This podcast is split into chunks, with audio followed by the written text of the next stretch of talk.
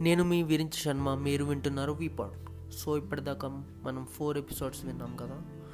ఇది జరిగిన story story అనగానే జరిగిన యాక్సిడెంట్ ఆర్ ట్రాజిక్ ఇన్సిడెంట్ అనుకోవచ్చు.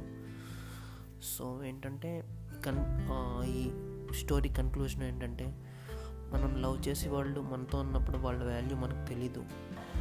సో వాళ్ళు మనతో ఉన్నప్పుడే వాళ్ళని హ్యాపీగా చూసుకుంటే చాలా బాగుంటుంది. ఇలాంటిది ఎవరికి జరగకూడదని కోరుకుంటూ కావ్య నార్మల్ సిచ్యువేషన్కి వస్తుందని కోరుకుందాం మనం. సో ఈ ఈ స్టోరీతో ఇంకా సైన్ ఆఫ్ చేస్తున్నా. థ్యాంక్ యూ విన్నందుకు and all good to you bye bye